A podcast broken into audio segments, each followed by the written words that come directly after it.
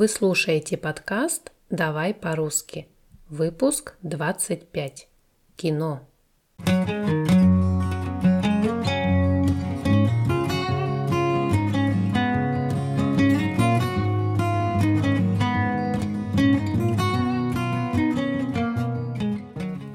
В русском языке существует выражение «как во сне». Мы так говорим, когда реальные события напоминают вымысел – то есть это то, во что трудно поверить или что можно увидеть только во сне или в кино. Если это события нежелательные и даже пугающие, то мы можем сказать «как в страшном сне» или «как в кошмарном сне». Кстати, в русском языке слово «кошмар» может означать как дурной сон, так и жанр кинематографа, то есть фильм ужасов. А ты, дорогой слушатель, с каким фильмом сравнил бы свою жизнь? С боевиком, мелодрамой, комедией или, может быть, фантастикой? Ты сопереживаешь главным героям или не особо вовлекаешься в сюжет? Какой у тебя любимый жанр? Сегодня в выпуске мы более подробно обсудим все эти темы. Итак, давай по-русски о кино. В переводе с греческого – Кино означает движение. Сейчас в русском языке слово «кино» имеет три основных значения. Первое – это кинематограф. То есть это такая отрасль человеческой деятельности, которая создает движущиеся изображения на экране. Сначала было немое черно-белое кино. С приходом звука мы узнали о звуковом кино – Почти сто лет назад появилось первое цветное кино. Ну а сегодня уже никого не удивишь 3D-кино. Что же будет еще лет через сто? Второе значение слова «кино» – это кинотеатр. То есть это то место, куда мы ходим, чтобы посмотреть фильм. Все просто. Ну и третье значение – это кинофильм или просто фильм. То есть это отдельное произведение киноискусства, которое можно увидеть на экране телевизора или кинотеатра. Например, сейчас на Первом канале идет хорошее кино. Другими словами, сейчас по телевизору показывают хороший фильм. А вы, дорогие друзья, где обычно смотрите фильмы? В кинотеатре, по телевизору или в интернете на специальных развлекательных платформах? Каким фильмам вы отдаете свое предпочтение? Художественным или документальным? Среди художественных фильмов выделяют следующие жанры. Комедия, драма, триллер, боевик, фильм ужасов, фильм катастрофа, военный фильм, фантастика, фэнтези, мюзикл и прочее. Я думаю, не нужно объяснять, что такое комедия, драма или триллер – Наверняка и в вашем родном языке существуют эти понятия. Причем звучат они, скорее всего, так же, ну или очень похоже. Но что же такое, например, боевик? Боевик, или как его еще называют, экшен, это такой жанр кинематографа, в котором основное внимание уделяется дракам, погоне, стрельбе и тому подобному. Боевики не отличаются сложным сюжетом, а их главный герой – это своего рода вершитель правосудия, который считает, что добро должно быть с кулаками и поэтому борется с так называемым злом всеми известными ему способами, чаще всего не очень миролюбивыми. Как правило, боевики заканчиваются хэппи-эндом, где добро побеждает зло – и снова наступает мир во всем мире.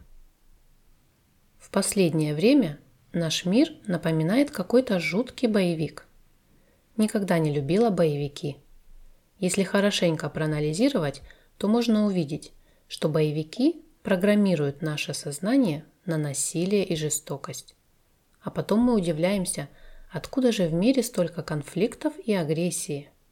Может быть потому, что уже целое поколение выросло на этих боевиках, и агрессия стала нормой? Как по мне, так пусть будет поменьше боевиков и побольше добрых, хороших фильмов. А те боевики, что есть, пусть остаются только на экранах. А в жизни царит мир и взаимопонимание. Да будет так. Например, всем известный фильм «Терминатор» – это боевик. В центре сюжета, как вы помните, борьба солдата Кайла Риза и робота-терминатора. Оба прибыли в 1984 год из далекого будущего, где машины уже давно правят миром. Цель терминатора – убить девушку по имени Сара Коннор, чей еще не родившийся сын должен выиграть войну человечества с машинами. Ну а цель солдата Риза – помешать терминатору это сделать и защитить Сару Коннор. Хотя, чего я вам рассказываю? Наверняка вы и сами прекрасно знаете эту историю. Наверное, в современном мире нет ни одного человека, который бы хоть раз не посмотрел этот боевик. Однако «Терминатор» можно также отнести и к фантастике, так как в этом фильме поднимаются проблемы путешествия во времени и создания искусственного интеллекта. Искусственный интеллект – это фантастика? В далеком 84-м может быть, но сегодня искусственный интеллект нам уже не кажется чем-то сверхъестественным, а наоборот, с каждым годом он все прочнее внедряется в нашу жизнь.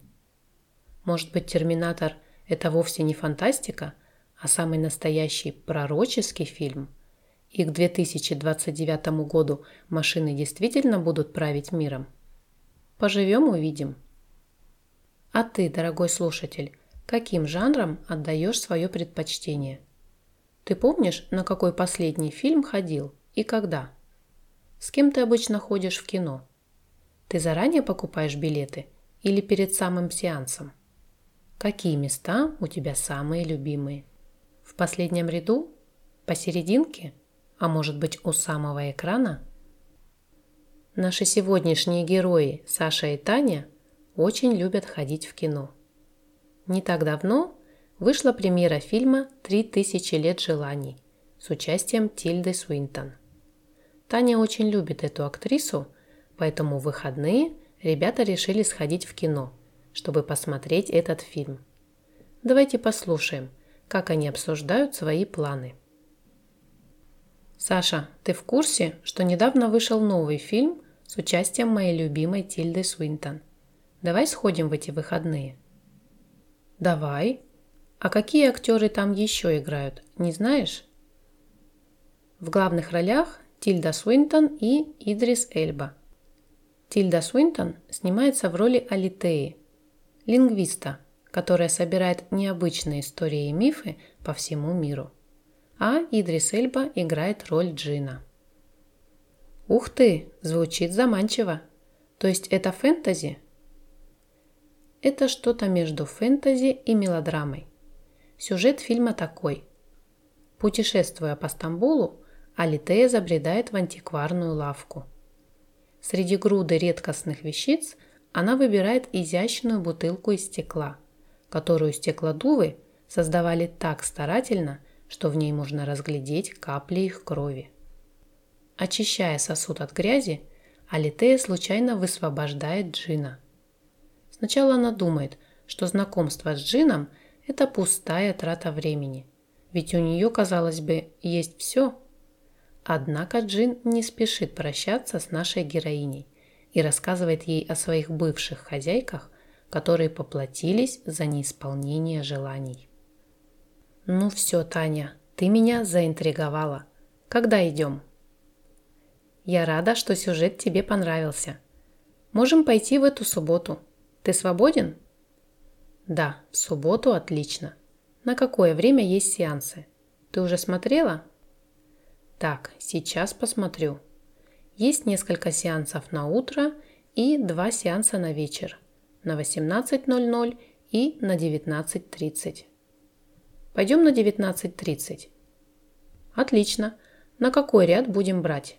Может, в центре зала? Хорошо.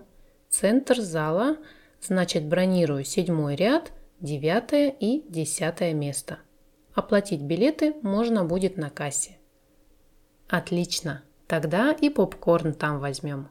Ну все, в субботу увидимся. Договорились. До субботы.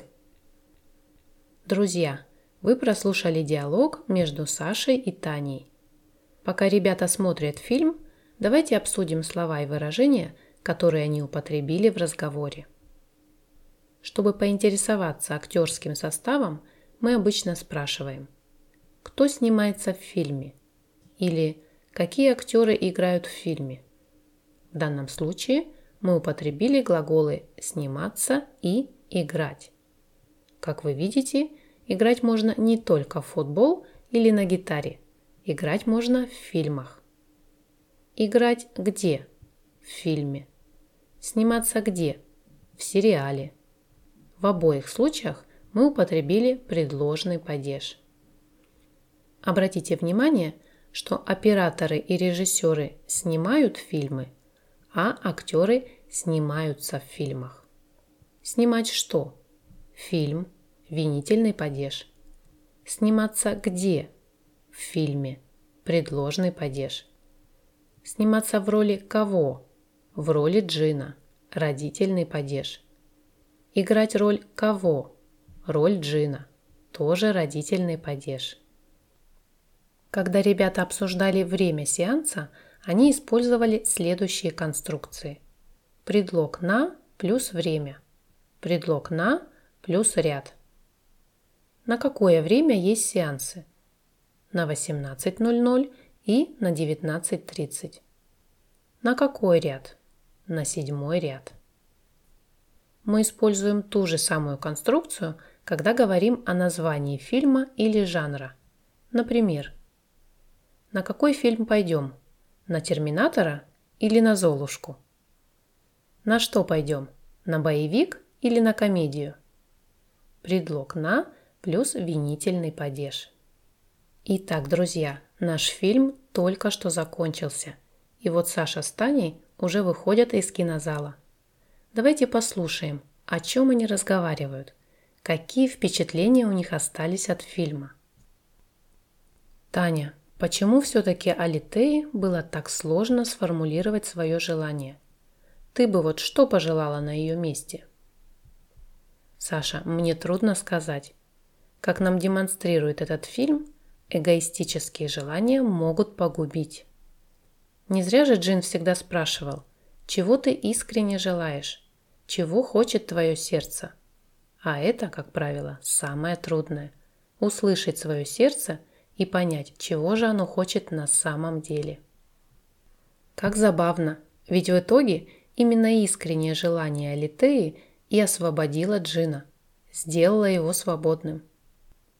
Да, в этом-то и кроется весь секрет. Чтобы желание исполнилось, нужно сначала искренне чего-нибудь захотеть, а потом отпустить свое желание, не привязываться к нему. Именно так и сделала Алитея. Какой глубокий фильм. Заставляет задуматься о многих вещах. Да, я тоже люблю такие фильмы. Если смотреть внимательно, то можно получить ответы на все волнующие вопросы. Ты знаешь, Таня, у меня еще очень много вопросов осталось. Когда снова пойдем в кино? Может, на следующей неделе? Хорошо, тогда увидимся через неделю на том же самом месте – в то же самое время. Договорились. До скорого. Пока-пока.